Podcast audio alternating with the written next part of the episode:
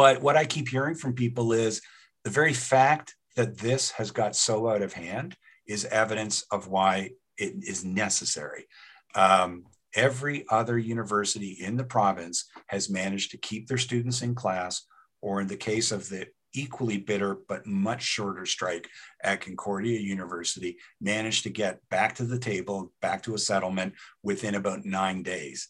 It's only at the University of Lethbridge that uh, supposed government headwinds have stopped us from even talking for weeks.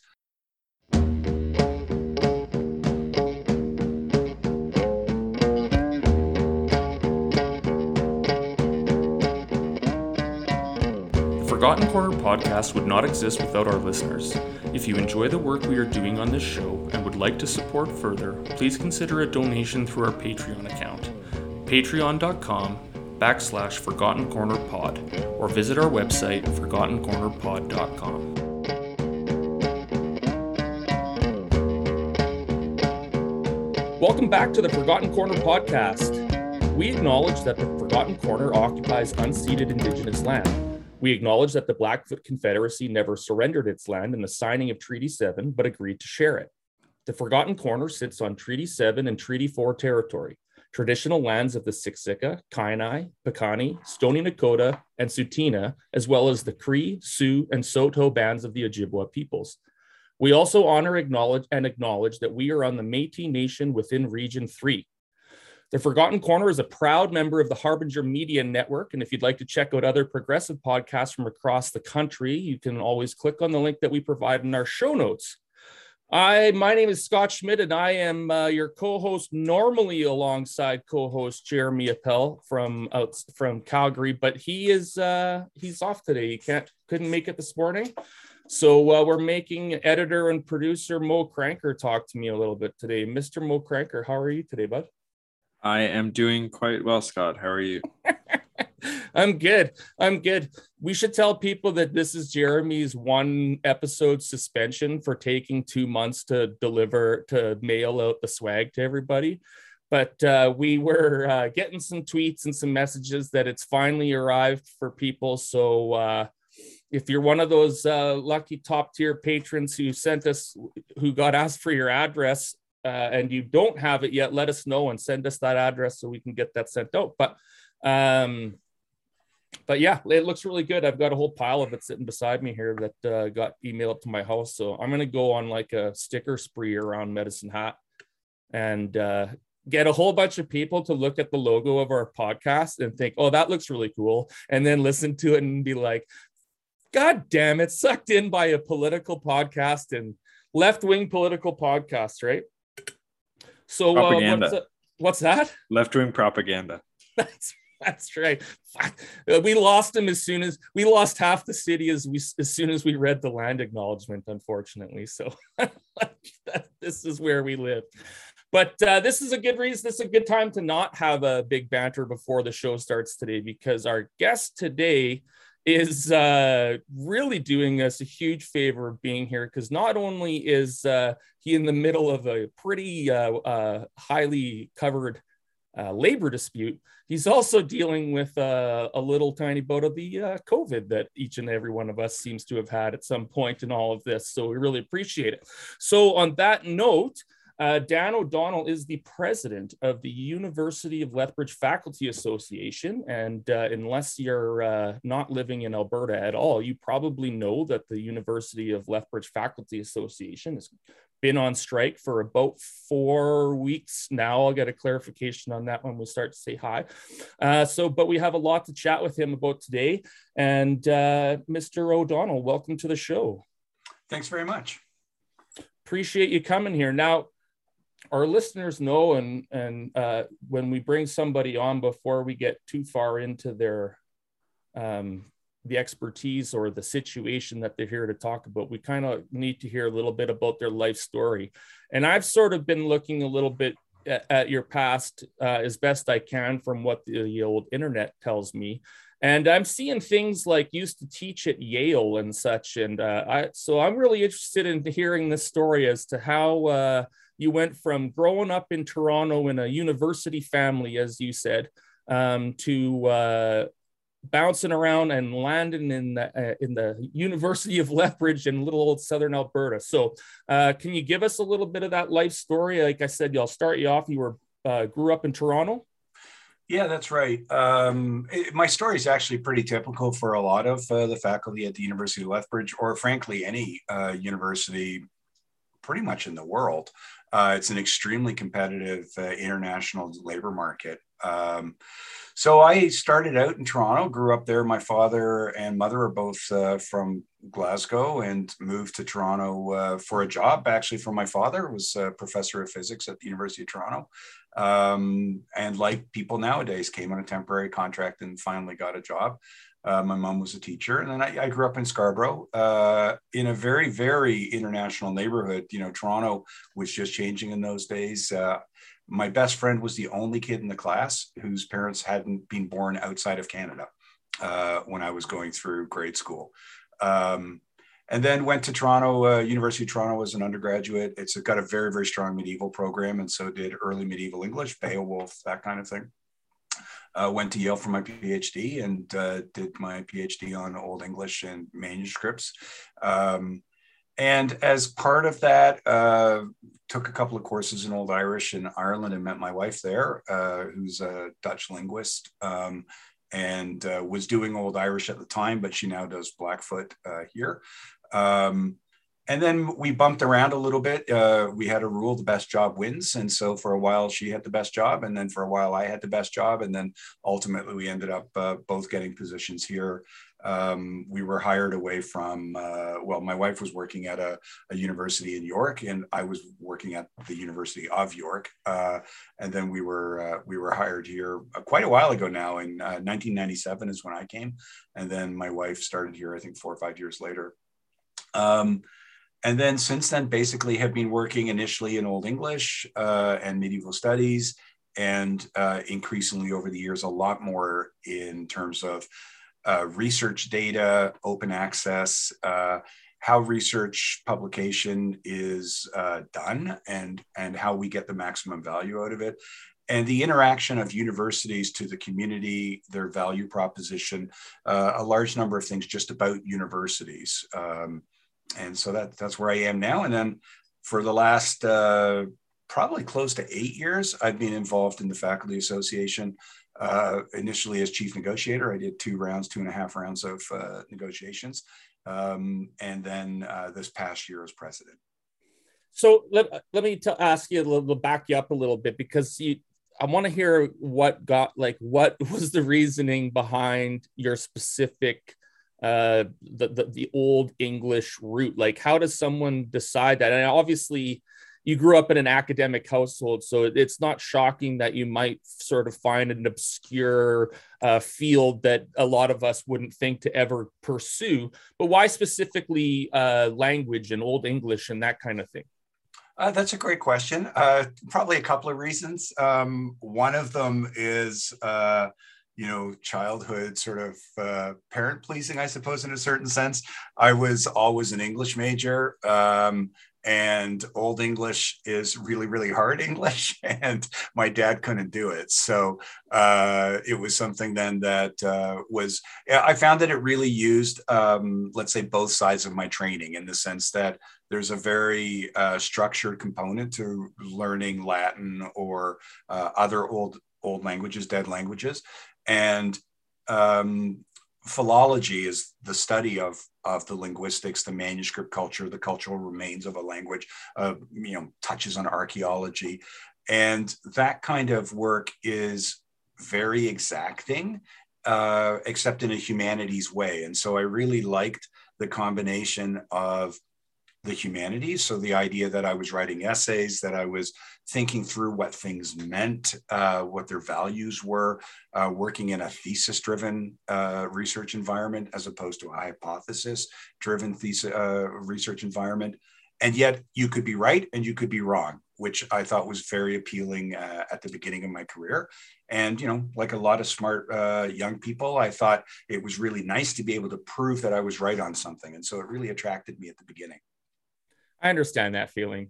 I get I, I, like that one a lot where you're just like, yeah. Um now not to get too t- off topic of where we're going to go today, but I'm just curious when you when you're a when you're a, a student in a, a, a of language and it becomes something that becomes your passion does the evolution of things like slang and sort of uh, the the short speak that we have now and there does that does that fascinate you or or infuriate you or somewhere in between? Like as you see that do you think oh man like the beauty is gone or do you does that sort of appeal to you as we continue to evolve the language it's fascinating. In fact, the, the core of my work, uh, when you're doing Germanic philology, like I was doing, uh, I am doing, the core of that work depends on the fact that uh, language changes over time. So we actually just had a kind of Twitter exchange with one of my colleagues from the music department where he was wondering what the past tense of tweet was and uh, you know there was a kind of very involved academic joke about how if tweet is how they said it in old english then the past tense would have been twat, but nowadays it would have been more twat, uh, and we would have been saying twite. Um, and so over time, these things change. You know, uh, what is considered slang uh, at one point is not considered slang at another point. And mistakes are really interesting as well. Uh, there's a cartoon circulating on Twitter right now about the strike, which I'm very, very grateful to, to uh, Slaughterhouse Lou um, about uh, the joke. Uh, but he's using the second person form where he really should be using the third. Um, so over time, you know, these things change. Um, finding the mistakes is fun. Uh, my dialect from Toronto, uh, I make a number of mistakes uh, in my English. So I use, uh, you know, um, less instead of fewer when I'm counting. Um, I do. I have a whole bunch of things like that. I believe that I use uh, "if I was you" as opposed to "if I were you." If I were you, yeah, yeah. Even if I was you. Oh shoot! Yeah. I, did, I say that too. Yeah, so that's even though I know that historically that's a subjunctive and it should be were, um, things change over time. So that's just really fascinating. And I, I will say to put all of your listeners at ease, there is nothing to fear for the decline of English in text speech or uh, Twitter speech. That's just how that stuff goes. People have been complaining about that every single generation since the dawn of mankind. Uh, in fact, the way you know you're an adult is you think kids speak, speak sloppy. That's fair. That's fair. In fact, I actually were like, I think I could pinpoint the moment in my life where I became that guy. And I was like, wow, I was never going to be that guy, you yeah. know? But I think it was right around the time that they started, like, where I have no idea. The, the new one now is that's so based. I'm like, I have I can't keep up. So, anyways, I'm I'm definitely old at this point. We laughed when you said less or fewer because that's a like a running joke that has Mo and I have had for years uh, from the newsroom. And I would imagine I would be afraid for you to read my writing because you'd probably find all kinds of mistakes. But little things like that are definitely pet peeves of mine people uh overusing the word that like we say that that that that in speech all the time but when we write it it just anyway, we're. I, I have one. T- I have one tip for you. Uh, sure. I, I, was taught this by my, an undergraduate professor, and I've used it with success. And that is when you sit down on an airplane and you've got a chatty neighbor, tell them you're an English professor, because uh, then about nine times out of ten they'll say, "Ooh, I better watch my grammar then." And if you go, "Yep," uh, they won't say anything for the rest of the flight. That's fantastic, actually. I'm going to start using that because I've had people be intimidated just at the idea that I'm an editor, but I'm like, I don't have any fancy degree in this. I just happen to know the rules of Canadian press, you know, like yeah. there's a huge difference. Yeah. So I imagine being able to, uh, well, people get intimidated by academia all the time, which is hilarious. But so, anyways, I, well, speaking of academia, you said about eight or nine years ago you got involved in the in faculty association and then a president for the last year, which is obvious uh, great timing for becoming the president. Had labor in this, and, and when you got into, t- has, had labor been something that was on your mind? Had the, or what, I guess, what led you to joining and being involved in the faculty association in the first place? Uh, to be honest, I was asked just out of the blue. Um, I think that we'd had uh, some trouble in the negotiating team and uh, been a long negotiations and problematic at the time, as I understand it. And um, as I remember, they had an interim uh, chief negotiator who wasn't able to continue, and so they just asked me if I'd be willing to take over as uh, chief negotiator, and so I did. Um, I'd never done it before. I thought it was really interesting to see what it would be like, and uh, obviously a, a, skill that you don't necessarily practice much as an English professor. So I have to say it was probably more uh, an opportunity to try out a new skill as part of our uh, required duties. So uh, professors are required in my particular track to spend 40% of their time research, 40% of their time uh, teaching, and 20% on service. I mean, that gets adjusted right now. I'm doing about 50% service. Um, and so for my 20% service, I thought, why not try something new? There was some training involved. Uh, I, I, got to uh, try out a completely different kind of skill. And I really did enjoy it. I, I sort of thought I might enjoy it because um, just before I was hired at the University of Lethbridge, I worked as a political operative in the in the UK for the Liberal Democrats right in the first Tony Blair election, and I really loved that, and it had surprised me because it's so different from the kind of careful writing you do in academia. The sort of thinking how can you make messages uh, popular, how can you win converts is not what you normally do in academia. And so I thought maybe it might be nice to try returning to that. Turned out it really was. It's a very different kind of thinking from from my academic work, and so it was just it was. I'm afraid not actually a great uh, come to labor moment. It was really uh, oh that sounds interesting, and I wonder how I do at it.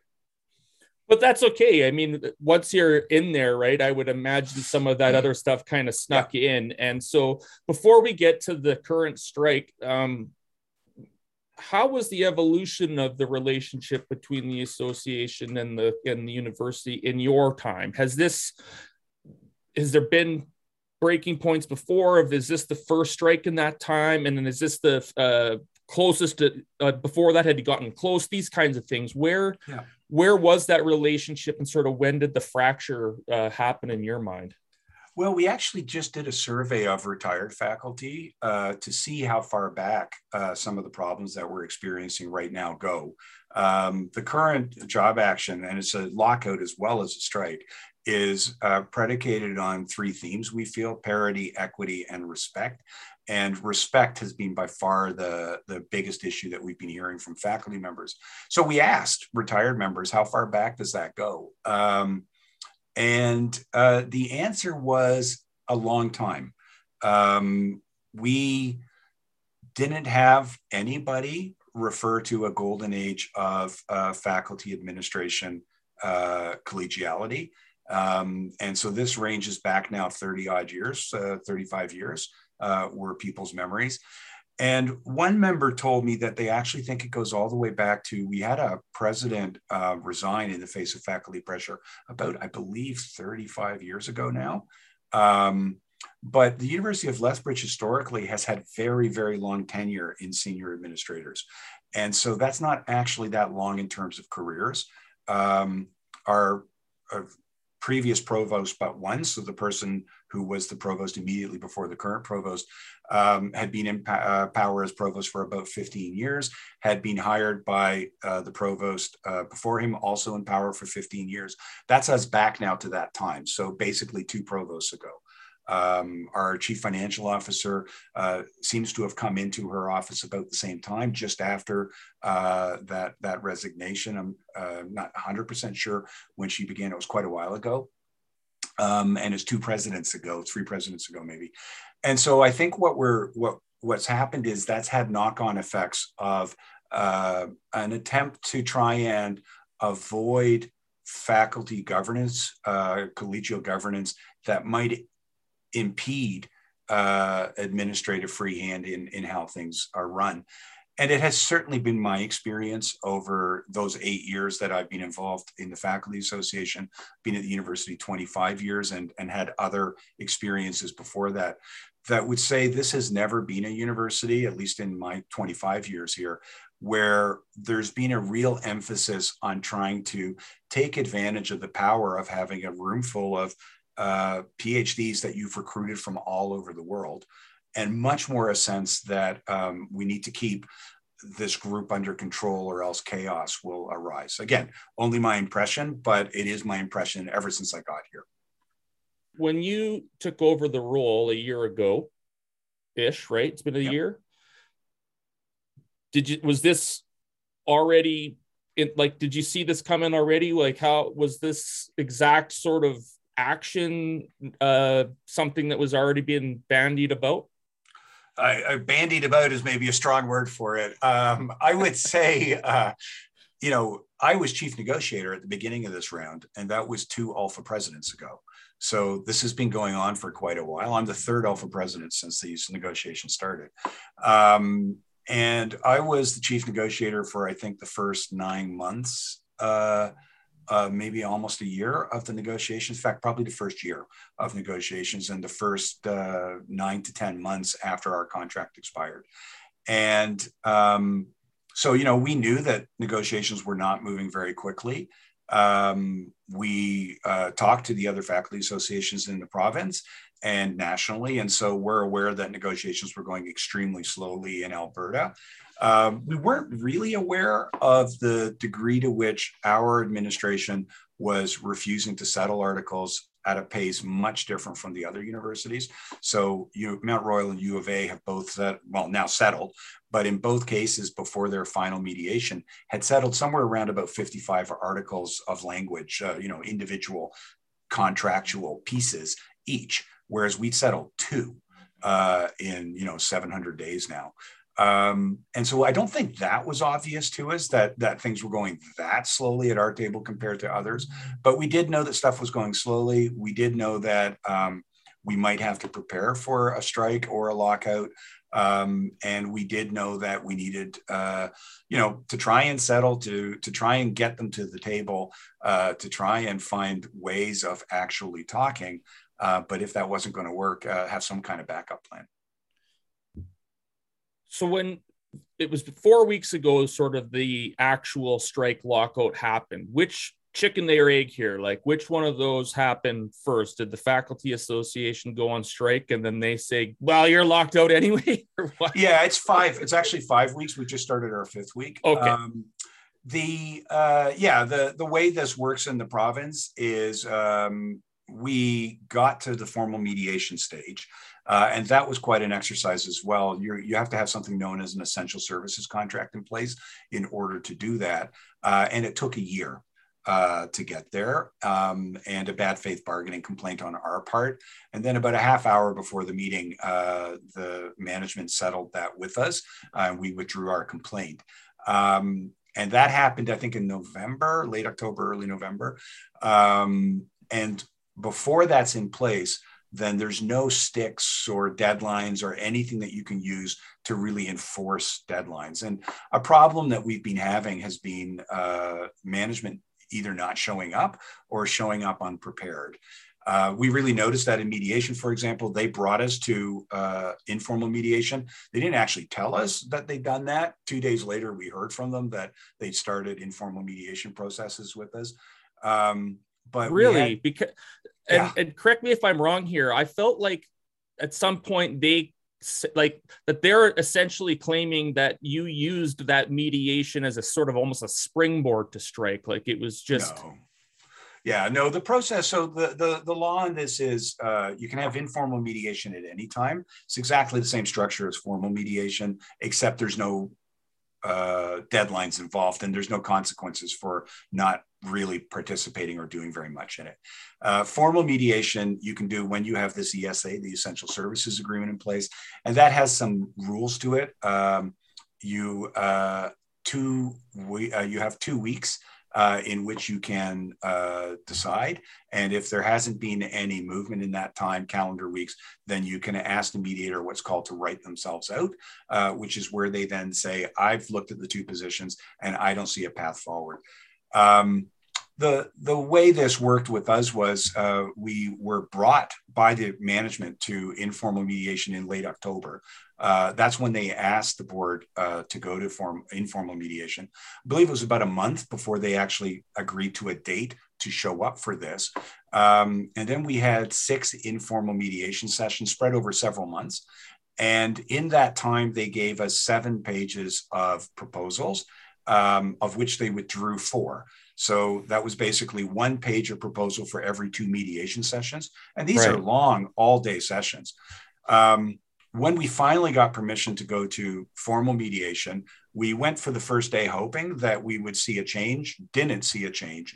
And so our bargaining team at that point said, if this isn't fixed by tomorrow, uh, we're going to ask the mediator to write themselves out. At that point, we were presented with, I don't remember the exact number, 25, maybe 30 pages of proposals that afternoon and the next morning. And so what you're really seeing there is that deadlines were the only thing that was driving it. It took right. till we had to go to the labor board for the ESA. It took till we said there's a deadline on this at mediation. And uh, our bargaining team actually came to us after they showed up with all this paper and said, actually, we'd like to go for an extra day then. Uh, so we gave them permission. They went back and told the other side there was permission, and the brakes came back on, and that was it. Um, so in the end, we asked the mediator, given what you've seen, do you see a route where we can settle this between us? And the mediator said no. And at that point, then the next stage is there's two weeks where either side can file uh, for either a lockout or a strike vote. Um, we filed for a strike vote. Uh, again, as we were very clear in our members' uh, communications and to management, not in the hopes to go on strike because most strike votes don't lead to a strike, they lead to a settlement. Um, and two weeks later, we did have the strike vote. Our mandate had passed two years earlier with 94% approval. The strike vote two years later, 92% approval. And so then after that, there's 72 hours uh, notice period, which we gave, and then we went on strike. Uh, the day after we uh, got our positive strike vote, we were informed that the board was going to introduce a lockout, which, as I understand it, is very unusual in the sector. Um, it's usually one or the other, right? Yeah, exactly. So they introduced a lockout on Friday. Now, the reason why they did that was actually uh, quite tactical. Um, I don't think it was very strategic, frankly, but it was very tactical. Um, we, our explicit policy is that we don't uh, strike against the long-term interests of the institution, the long-term interests of our students, our career interests of our students, and that our goal is that any strike action should be uh, maximum impact uh, minimal long-term damage and immediately releasable. And so we were really only planning to strike against uh, in class. And we we planned our first week of strike for the week before, uh, two weeks before reading week. And the reason why we did that was that gave us reading week to try and catch up if if we could settle quickly. And most strikes in Canada in the post-secondary sector are settled within three weeks. So um, we did that, but we weren't going to strike against research and we weren't going to strike against, for example, uh, professional practicums, because those are places where, like nurses, for example, they have to get a set number of hours in order to qualify. And we felt that it was unreasonable to, uh, you know, that's that's talking about people's careers. So we we said that we wouldn't strike against either. We got a letter from the university lawyer saying that if we wanted to try a rotating strike, they would lock us out. Um, wasn't a rotating strike. It was trying to not harm the long-term interests of the university. And so that's actually where most of the damage to the university has been coming. And it is significant damage. I, I think we're looking at 10 to 15 years recovery from the damage that's happened in the last uh, five weeks. Um, it's been on the attack on grant funding and it's been on the attack on professional placements. Um, you know, uh, just astounding the degree to which uh, the lockout is harming students who need hours and frankly clients of those students who need hours in therapy. And you know it's a it's a little known thing about research. You think oh those professors trying to protect their research. But in fact a large percentage of the money that comes in on grants is free money to the university that goes back out again as student wages as student support in the humanities and social sciences where I am, it's often 90, 95% student wages. So what are the sticking points at this point? Like I, we're, you've already just sort of outlined a couple here. Um, whenever I hear them talking, they're, they're, I know what they're talking about, you know, how much money you guys make and these kinds of things. For the faculty association, are there anything like any one, two, three specific things that could be just done that would get you back into the classroom in your eyes? Um, a couple of things on that. In terms of the specific stuff that uh, we're trying to settle, both teams have just uh, presented briefs to the mediator, and uh, I don't want to really run into trying to second guess what people have said or or you know how that would work. So I'd I'd rather not uh, constrain the mediator's ability to say, uh, you know, it doesn't matter what you want. This is how you can settle. Right. So, for that reason, I think you know we've been quite clear. We have a series of blogs about what the issues are. Uh, we consider all of the issues to be important, but obviously, uh, when you get to this stage, you're not going to settle all of them. Um, it, it's equity, uh, uh, parity, and respect has been our main issues.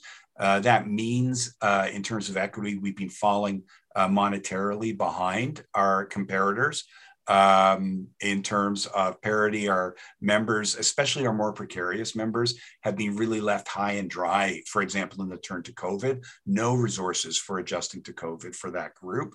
And in terms of respect, um, there's been a long process of removing faculty members from the kind of professional, uh, discipline based co governance, uh, collegial governance that is the norm in the sector. Uh, and so those are our main areas. Uh, the team has put in their brief, uh, management has put in their brief, and it's really up to the mediator to find the way forward on, on those things. Now, we, we have, I've read a couple things that you've written. One of them is that they claim that you guys won't meet. It's pretty obvious that uh, there's been times that you've wanted to meet and, and they won't meet. And as this episode comes out on this is a Saturday, it's going to come out for our, all our listeners on Thursday. I believe it's Tuesday or Monday or Tuesday. You're supposed to start round two of mediation that is uh, mutually agreed to. I, um, what's what's happening? Like, what's the process there?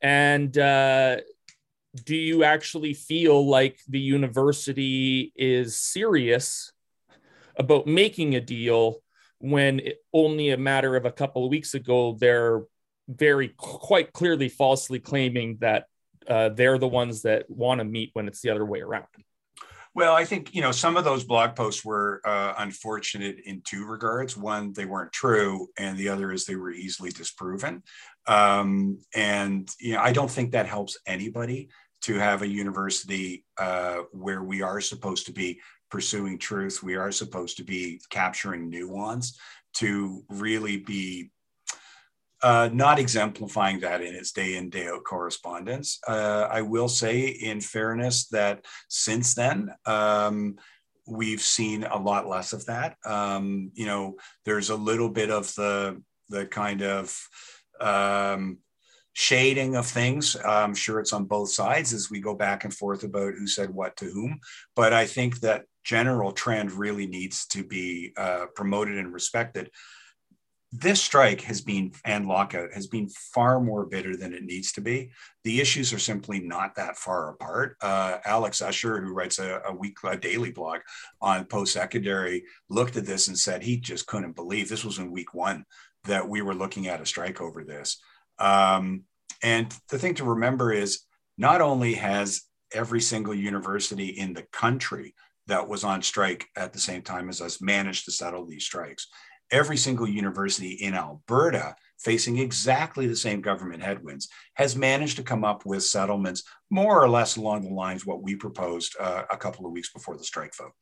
So, you know, that we went through uh, a period of two or three weeks where I'm not quite sure what the tactical decision was and why it was considered uh, uh, a smart thing to do to try and increase the bitterness and increase the length. Um, you know, not my call, and and I don't know why.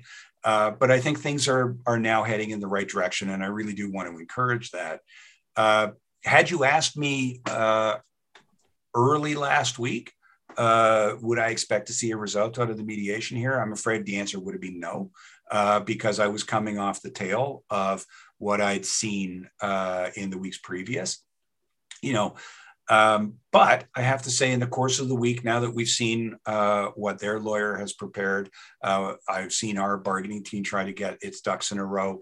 I my feeling is that uh, I'm as hopeful about this as I could be, given that it's non-binding and we've seen mediation fail elsewhere. The process is really interesting, uh, and it's very different from the previous two rounds of mediations that we did. Uh, this is known as enhanced mediation. And um, unlike in other forms of mediation, the main difference is there will be a proposal for a settlement at the end of this mediation, regardless of whether or not we're able to reach agreement. Normally, a mediator tries to bring the two sides together, help you see how you can agree. And then, as I said, if they don't if they can't do that, they say, well, I can't see how you guys are going to agree. In this one, the mediator tries the same thing, but then uh, at the end, even if the parties are not able to agree, issues a recommendation saying this is how they should agree. The same way an arbitrator might, except with an arbitrator, you then have to do uh, what the arbitrator said. Uh, what happens here is both sides then vote on that uh, as as for ratification. That is the proposal for ratification. Um, there's obviously an asymmetry there. Uh, we have 500 members, uh, all of whom have been uh, going without pay for five weeks now. Um, all of whom, if you look at social media, are desperate to get back in the class and back in the lab. Um, and it's going to take a lot for a group like that to say no, I think it's fair to say. Um, the other side has got about 12 people, uh, all of whom collectively decided to lock us out uh, all of whom decided to pursue uh, a no contact policy for three weeks. And now they have to decide whether or not they want to agree and shut things down. The, the more parallel would have been if the executive of the union had had to vote on this because you know we're the people who made the recommendation to go on strike but the difference is, or on the other side, if the entire university had to vote whether or not to accept the deal. So it's a bit of an asymmetrical uh, result. But I have to say, the things that I've seen look like uh, the management side is taking this seriously. Um, and that there is uh, an emphasis that we hadn't seen previously to trying to to find routes to compromise. And so it's my hope that that's real and that we'll see that at the mediation table. Now, you kind of mentioned something a minute ago that sort of gave me a good transition to this next question because you talk about the there's all these members of the faculty who are desperate to get back in the classroom and then it's going up against sort of 12 i'll add the word stiffs in a boardroom sort of uh, it's a lot easier for them to cast uh, who gives a shit if they they don't care right so um, but the, the, the members of the faculty are very much they seem more members of the public to me. And I, I wanted to ask you how much does public opinion come into play in something like this? Because the way i and and maybe it's not everyone's experience but the, the way i would anecdotally describe how i've seen strikes go over time they they uh, public opinion tends to be very pro worker early in a strike. Um, uh, the longer those go they tend to become less so and I, uh, at like you talked very much about students being affected. I read a story about nurses being unable to be, be placed in their practicum. These kinds of things have a huge effect on these young people how do you navigate uh, like how much of does that public opinion weigh on what you guys how, how much you know the, the resolve you have in all of this? And do you still feel at that at this point that it's still uh, you know even those nurses are seeing why you're doing what you're doing i guess are still on your side? That's a long question sorry.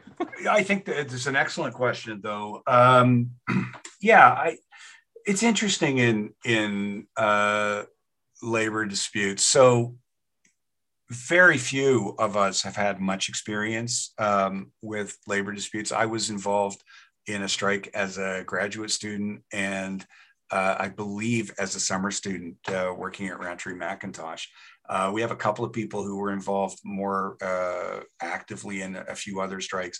Um, but in most cases, we did this in good old academic fashion. We thought we better go prep ourselves for this. We went and found experts. We read up on it, um, and so we're doing it by the book because we're book read people. Um, what we read there was that um, public opinion has a, a, really important impact on job action. And I think this agrees with our experience in relation to morale and determination and fortitude on the picket line. It doesn't necessarily have much of an impact at the, the give and take through mediation or the give and take at the table itself. It actually reflects more on ourselves and our feelings as communal animals. Um, nobody likes to feel that they're out of step with the community beside them. And I think that that's super important in the case of faculty members um, because, you know, at the University of Lethbridge, for example, faculty teach all independent study and directed reading courses. The, the courses that the university brags about as being part of that Lethbridge experience one-on-one research mentorship. We volunteer to teach that. It's never been part of our compensation. Uh, you're not you're not given time off for it. You're not given money. Nothing. It's always been above and beyond, and that's not even on the table.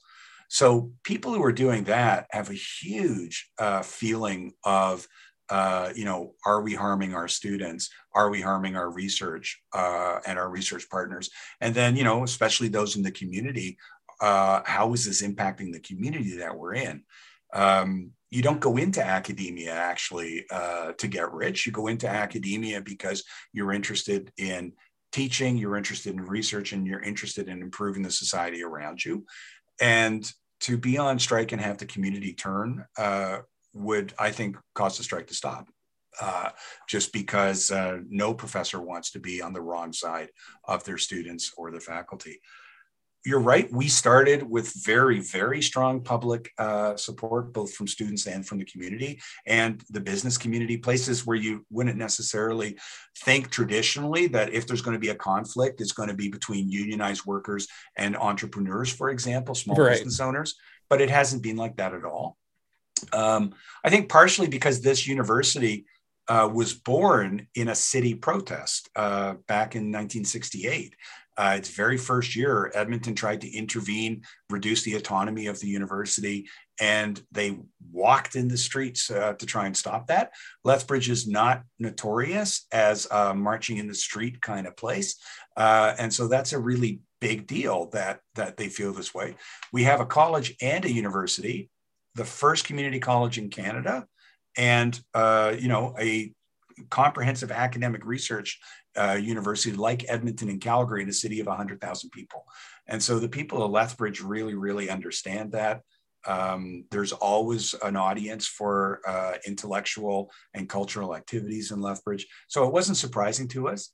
Um, I've been told from people out of town that they've been really amazed at the degree to which that uh, support hasn't really softened that much. Obviously, there's people now two weeks after reading week worried about how this is going to impact their classes, and correctly so, because it's unnecessary that they're looking at this. We have uh, one extra week than more than we should have, uh, even after we agreed on mediation. Uh, obviously people uh, with practicums uh, that they need for professional designation are extremely concerned about the results of that. Um, but what I keep hearing from people is the very fact that this has got so out of hand is evidence of why it is necessary. Um, every other university in the province has managed to keep their students in class, or in the case of the equally bitter but much shorter strike at Concordia University managed to get back to the table, back to a settlement within about nine days. It's only at the University of Lethbridge that uh, supposed government headwinds have stopped us from even talking for weeks. So, you know, um, I, of course, people are getting worried, but we hold weekly town halls with students in the community. And while I will say people are asking correctly pointed questions, and they're they're pointing out their troubles and they're pointing out the things we need to concern ourselves with. I've found that on the whole, uh, people both understand what's going on, and while not encouraging us to stay out any longer than necessary, are understanding why this had to happen and the degree to which the last five weeks have, if anything, emphasized that fact. No, I think the landscape itself for um, these kinds of things a little bit better now yeah. because, uh, in the sense of like we just had like the, the doctor fight, for example, with the province, right? Here's a group of people that relatively well compensated, at least in the perception of the public, make pretty good money, right? But this is this this is this fight they're having, and everybody sort of sees that there's more to this than money, right? Before before we move on, I just I just need to want to play devil's advocate for one second because there are people out there that it's just about how your salaries, right? They don't care about any of the other stuff. These guys I see what they make and they make better money than I do. And why are they upset? Right. And I just want to read from uh, an excerpt from the Lethbridge Herald from the 1st of March. Um, says uh, the university said since 2019 2020 its provincial grant had been cut by more than 20% and as a result the u of l has lost $20 million in annual funding from the province we'll talk about how true or not true that is in a minute um, but it went on to talk about the median salaries range between 108,000 and 178,000, and that the, pa- the faculty has increased its salary by 34% over the past decade. One, I want to know what truth lies in all of that. And if those are true, what do you say to those people who, in the face of that, are kind of like, are going to quite clearly just be like, well, suck it up buttercup i guess for lack of a better term right and know that obviously our listeners are pretty friendly to this to what you're probably doing but there are those out there right I think that's absolutely uh, it's it's a fair comment. I mean, it's a wrong comment, which I'll I'll talk about in a second, but it's absolutely a fair comment. Um, professors do, uh, on the whole, earn uh, ultimately tenured professors like me um, a lot of money in any one year. I'm on the sunshine list, and uh, you know every time I write my column in the Lethbridge Herald, people start commenting about my salary in the in the in the comments. And um, I guess there's a couple of things about that. The first thing is um, the sunshine list, and this is where the letter writer in the Herald is really uh, quite incorrect. And frankly, the the board of governors at University of Lethbridge has been doing uh, us and themselves a disservice by misrepresenting the, the nature of salaries. Um, we have about uh, 500 odd uh, 500 odd members uh, in our membership. 140 of those, including the senior administrators who are members of the union but not active, uh, are on the sunshine list. Um, 76% of our members, 438, are not. Uh, they're below that. And you know the number of people earning uh, in that high end um, is in fact relatively small. Uh, our biggest number of people earn between zero and ten thousand dollars. Uh, now that's of course because of sessionals who are then taught on a per course basis. Um, but our second biggest number uh, and this is then full-time work in a university, are earning between 110 and 120K. Uh, the next group we have are in the range from 80 to 110. And sure, these are these are not small amounts of money. Um, absolutely not. And uh, however, if you compare them, for example, to co- professions that have equal career prep, um, architects, lawyers, doctors, things like that, you'll find that in fact they're on the far low end of comparable. And even there, in a town like Lethbridge, uh, the way that people are recruited for uh, positions at a university is also extremely different from anywhere else. When we do a search, it's an international search. Uh, as you said at the beginning of this, my PhD is from Yale. Uh, I was recruited here from York in England. Uh, my wife's PhD is from the University of Amsterdam. She was recruited from York in England. the people in my department were recruited from England, from America, um, you know, we do international searches in a way that is not done in other professions in town uh, for these kind of things. The average starting age at the University of Lethbridge is 40. So people start earning these salaries at age 40. They've only got 25 years left in their career uh, for in terms of earning. And then the other thing that a, uh, a lot of people don't realize as well is uh, the way salaries are paid. So uh, the way, uh, and again, the administration didn't do any favors on this. Uh, they argued that um, over time, if uh, over the last decade, if somebody received all their career progress, kept getting promoted, and received the maximum merit, they would have earned 34%. Uh, they'd be paid 34% at the end of the decade more than they were at the beginning. That's inflation. Uh, so what we're talking about is an absolute top performer, and we have a, a bar graph on our uh, blog showing this difference.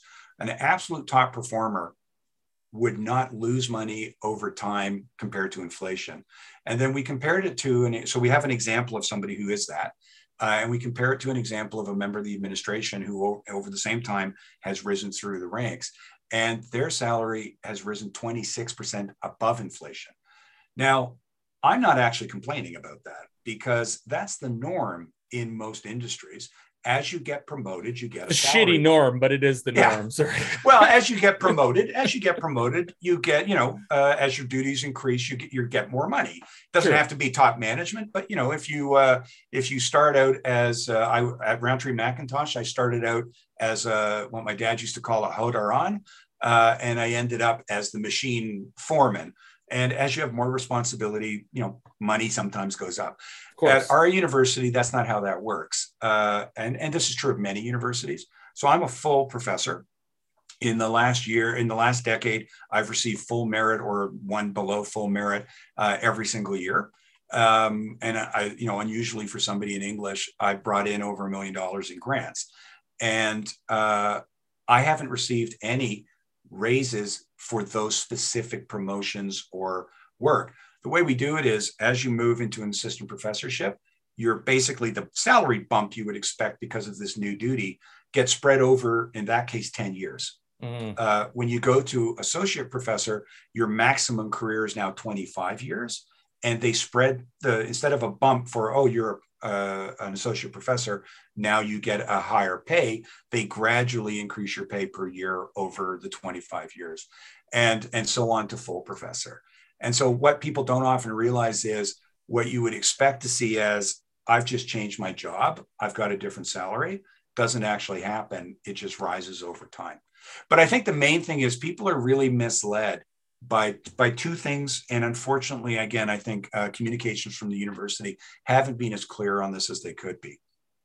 The sunshine list is the top earning people at the university and the figures that the university was pushing out included the administrator salaries uh, because they're all oh faculty. shit really? Yeah they're also they're also faculty members. And so you know, when the number they put out about how much we earn included their salaries. Oh, that's so great. Yeah. That's so um, great. The sunshine list is only 25%, including the members of the senior administration who earn above whatever it is, 135. 76% of our members are below that. In many cases, cannot get anywhere close to uh, the sunshine list. And then lastly, they strongly misrepresented the way that careers are done in universities, where we tend not to have a kind of winner take all, you get promoted, you grab everything, and your salary jumps kind of promotion system. Oh, and I guess lastly to say also, remember academics tend to start about age 40 uh, in earning. Right. The years. Oh, I mean, that, friend, our our co-host and good friend, Dr. Roberta Lexier, was in school for most of my life, so I know. Absolutely. It's like, are you do you finish? Do you get to work soon? But anyway, yeah, no, I get it. You it's yeah. it takes a long time to get uh to that place. PhDs aren't easy to just land. And you do a um, lot of you do a lot of fairly low paying work. So you know, my career between the time uh, I left Toronto and the time I got the job here, I uh, lived as a graduate student in Yale on you know whatever money I could find. I took a one year, uh, quite low paying teaching job in Louisiana State. Uh, I taught uh, as a sessional, in essence, for about, I think, about a thousand pounds uh, at York. Um, you know, and so you tend to, my wife and I, while we were doing our graduate studies, moved back and forth across the Atlantic Ocean five times. Um, and we did that not because people were paying us, but because we did it. We learned after a while what we would do is um, we that was before the internet, really. oh my God, am I old? Uh, but we used to pack two suitcases full of books, and then we would go to Walmart on the North American side, and we would go. I always knew we had these blue plates we used to buy because they were cheap. And we'd buy these blue plates. We'd buy some patio furniture off somebody on the equivalent of Kijiji from those days. Sure and then set ourselves up. And then when we left, we would just sell it or leave it, and do the same thing on the other side. So we used to basically go to Walmart or its European equivalent back and forth each time to try and keep our moving costs to two airplane tickets. Well, and and this will lead to, into the the the next sort of the last topic I want to discuss with you today, because not to mention the fact that like you know, especially if you're going to go and try to be a professor in a university coming out of high school right now, how many years of debt you're going to go into to pay the tuitions to go to the university you hope to one day teach. So uh, I guess that my the last thing I want to talk, about, I said like I wanted to sort of zoom out a little bit and uh, a little broader. Um, so the one question I want to ask to lead into that, I guess, is you you mentioned a couple times now that uh, the other universities faculty associations and the and the boards were able to come to an agreement even in the face of this government. But on the flip side a lot of labor disputes seem to have followed the arrival of the united conservatives and i'm not going to say that there's maybe necessarily a direct correlation uh, but the United Conservative Party has spent a lot of its time defunding university, uh, the post-secondary institutions in Alberta. Does it not seem like they would be loving right now watching you and the, uni- the universities and the faculty associations duke it out? And is the fight with each other or is it not with the government in the end? Because did they not pull $20 million out of the U of L? And how does that not sort of cripple the institution in of itself? I, I think these are great questions. Um, it's without a doubt that the current government is uh, more hostile to the public sector. I mean, they say they are than previous governments. And it's also without a doubt that uh, the current government's policies in relation to uh, universities has really um, uh, being both crippling and very short sighted. Uh, Alberta is an unusual jurisdiction in that it has two top 200 universities, well, had two top 200 universities uh, in a population of what, about 4 million people? Um, you know, and if you compare that to many national uh, uh, situations in Europe, for example, uh, we're very unusual to have that density of top quality education in the province. And historically, we've understood it that way for the same reason that the citizens of Lethbridge wanted the University of Lethbridge here. That's how you keep people here. That's how you keep the youth here, how you stop them going to Toronto, Vancouver, uh, Montreal for education and then not coming back. And if we're ever going to diversify our economy, it's going to come from keeping the bright kids who have ideas that normally would show up in Toronto or Vancouver and setting up the companies here, setting up, getting into the business here, going into public sector here, uh, and bringing that intelligence and ideas and training with them. Deciding that you're going to slash your university by a quarter in three years is uh, just madness. You wouldn't do that with you wouldn't do it with your food budget. You wouldn't do it with your car uh, payments. You wouldn't do it with your mortgage. It's absolute madness to try and do that here. So yeah, I suppose um, one in uh, escapable conclusion of that would be that seeing a fight like this is maybe not contrary to their plans. Remember, the people of Alberta, through their government, were picking fight with healthcare workers as a pandemic began. Hell right? yeah! So, so the thing they love um, this chaos. That was a that was widely recognized as a really unusual tactical choice. Um, and that's a uh, great way to put it. You know, uh, so the same thing with universities that they're doing that to us is not surprising. That being said, I think there's a couple of things to realize about this. The first is the University of Lethbridge Faculty Association has actually always been willing to give back to the university and to help it out in tough times from government previous to. In 2013, there was uh, initially a 7.2% one year rollback, which is huge. Um, and so we gave back uh, a percentage of our salary, a 1% rollback, and we gave up a 1.5% cost of living adjustment. We were the only faculty association in the province to do that. It turned out in the end, it wasn't going to be 7.2. It turned out, I think it was in a range of about 3%. Uh, we never saw that roll back again. In addition, uh, even now, despite the numbers that you're seeing, I mean, the, the administration had been throwing numbers around like it's a Feist song. Uh, you know, it was 1, 5, 25, 35, 9, 6, 10, 9, and 10. Um, you know, just impossible Eight, to keep track six, of. seven, Yeah, five, it, it actually one. works. If you work them out, you can do it. right. It's 1, 12, 34, 5, 6, 9, and 10. Um, It does flow pretty good. it, I, I had it stuck in my head for a while. Uh, they've been throwing these numbers around like they're Feist. Um, but in fact, the University of Lethbridge nationally is known for the strength of its books.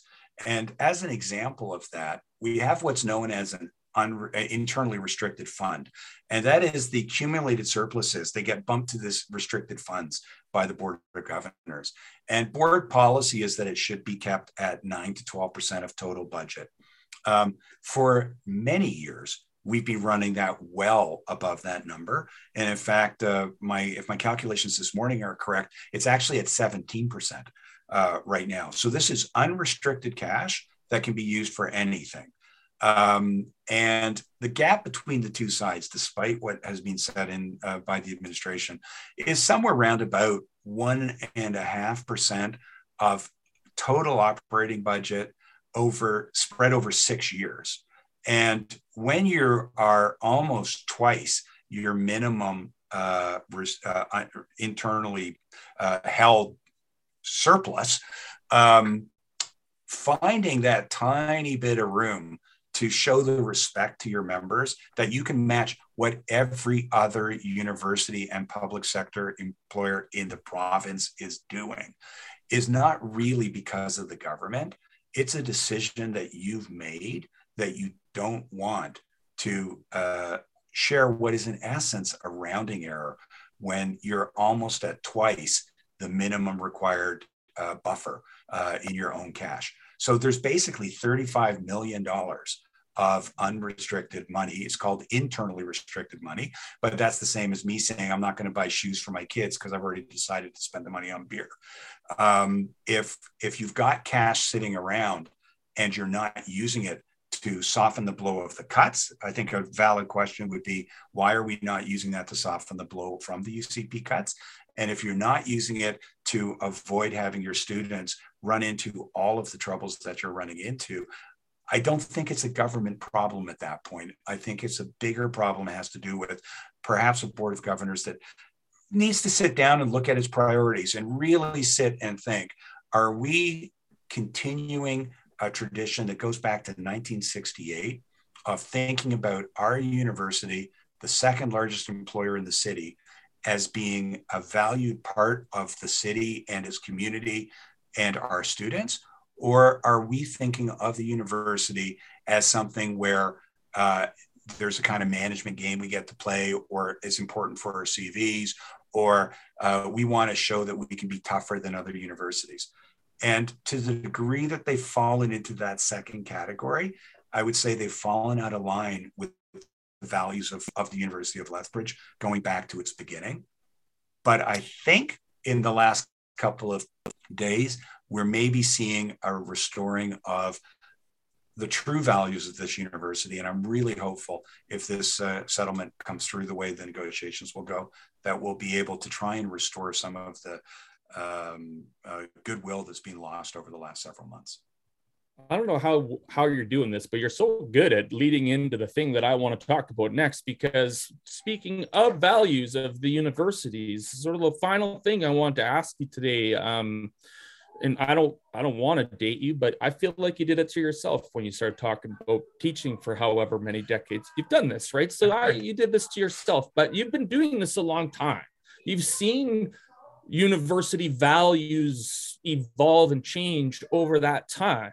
We'd all like to at least at this show we like to look at university as this place where you go and there's a lot of culture and and and and the development of the of the human mind and the critical thinking and all of these things that go on top of or with learning a skill or a trait or being able to do something. This current government of, of, of alberta has really leaned into the idea that we need to make people who are ready to work and and it's because uh, it seems very concrete and cold to the outside mind do you see any merit in the direction of what they're doing? How does the direction of this current government compare to how you've seen universities treated in your time? And do you in any way agree with this, or do you see the problem, or uh, do you find it problematic, and how so? Um, do you see that evolving over the next couple of decades? It's a lot. It's a, also a really good question, and I think a fundamental question for uh, university in a modern era. So, something I, I, study as part of my interest in uh, research communication and the role of the university is the role of the university. Um, as the parent of two kids who've just finished university, uh, one's gone on to graduate school, the other's uh, just starting in uh, the world of work. Um, I'm really aware of the cost value proposition for parents and for, for students. Um, I was a Germanic philologist. I wanted to go to graduate school and do this. Even back then, there were very, very few jobs, and I was warned uh, you got to watch out. Um, when my wife and I got engaged, the first thing my father said was, Two of you? Uh, that's not a good career choice or a marriage choice, frankly. Um, and so I know, uh, I know how it's, it, it, you can't dismiss the concerns about employability. Uh, most people are not going to become professors and so, as interesting as they find their work, and I know they do, uh, in the back of their heads, they have to be thinking, what is it I'm going to do when I graduate? That being said, uh, as we all know, and indeed, in a certain sense, I'm kind of surprised to see conservative governments, not just here, but in the States, really focus on trying to uh, command uh, how universities should train people. We know that that kind of central planning and command planning for uh, what it is people should be doing uh, generally doesn't work because you tend to underestimate where the real need is going to be, and you tend to overestimate where the uh, the lack of need is going to be.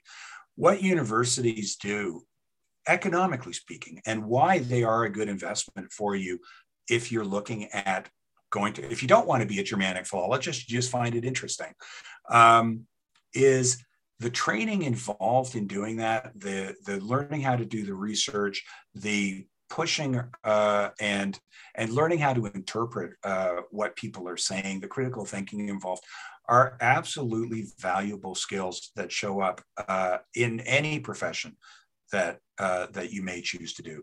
My father used to always say, uh, you know, when when governments say uh, people need to go to university and universities need to adjust so that they can train people for employment. He would say, I'm the only person in my classes who's actually doing what I was trained to do. He was a particle physicist, and there aren't that many. So, you know, if your goal is to use universities to train people to do what they studied, you're only going to seat a few people because there's just not that many jobs in academia. But if your goal instead is to have a broadly educated uh, society who are able, as part of their social lives, as part of their community lives, as part of their work lives, to say, wait a second, I know how to, for example, interpret this mask mandate. I know how to understand uh, what it means to see uh, COVID rates rise. And I work at Big Brother, or I work at the gas station, or I work at Frito Lay, um, or I'm the president of a university. Uh, it's that kind of breadth, that that ability is a valuable, valuable social skill. Because if you don't have it, you end up with the opposite, which is people following, quote, the science, but not the scientists. Uh, people who thinking that you can read the introduction to a science article and understand one that you saw somewhere without any kind of knowledge of the nature of the field and the questions that they're asking. Um, I think the more you're in university, the more you realize you can only know about the fields that you've actually studied. Uh, people often say to me, you know, you're a professor. What do you think about X? Uh, and I almost always say, I, I don't know. All I know is what I read in the paper, and I wouldn't dare, um, you know, try to form an opinion without in deepening myself in that field. University is what teaches you to do that. So I think it's a it's fundamentally a, a misunderstanding of the value that universities bring to a society to say, wait a second, uh, you haven't produced 25% more, I don't know, bankers or 25% more uh, HR professionals. Uh, we have other systems that do that. The goal of a university is to produce people who can become bankers or HR people or university presidents or Germanic philologists and nevertheless understand Canada's place in the world, Alberta's place in Canada, and Lethbridge's place in Alberta and Canada and the world. It's a great, great, great place to end. We should do another podcast sometime on how uh, important access to education is, because I think that's the other uh, big issue in all of this is that uh, it becomes such a you either go into a life of debt or or you have to be pretty elite to start to get into these institutions and uh, um, education should be friggin' free so that we don't uh, churn out anti-science maniacs anymore. But anyway, Mr. O'Donnell, I really want to appreciate. I really want to thank you for coming. I appreciate you being here. Uh, I know, especially with everything you got going on, what a time to uh, to be dealing with uh, an, isolation period as well. On top of that, so I hope you're you're handling that okay. I hope you're feeling better. Uh, I hope everything works out with the the faculty association and you guys get back in the classroom because I know and I and I know my our listeners believe that uh, you guys really truly do care about those stu- the students and and their well-being and this is about the long-term health of the university. So thank you so much for taking the time this morning to be with us. Thank you very much. It's been very enjoyable Appreciate it, Mr. O'Donnell. Thank you for coming. Now it's that time on the show, you guys, where we thank those of our patrons who go way above and beyond anything we could ever hope for. And I just want to say thank you to Farish Chaudhry, to Nicolo De Nicola, to Chris Sturwold, to Dave Bowen Miller, to Darius Beargard, and to the Big Red Machine. You guys keep us going. To other patrons and listeners, couldn't do it without you guys. Um, have a great few days into your weekend. I know it's a Thursday in your world. So uh, enjoy that, and we'll see you guys in a week. Take care.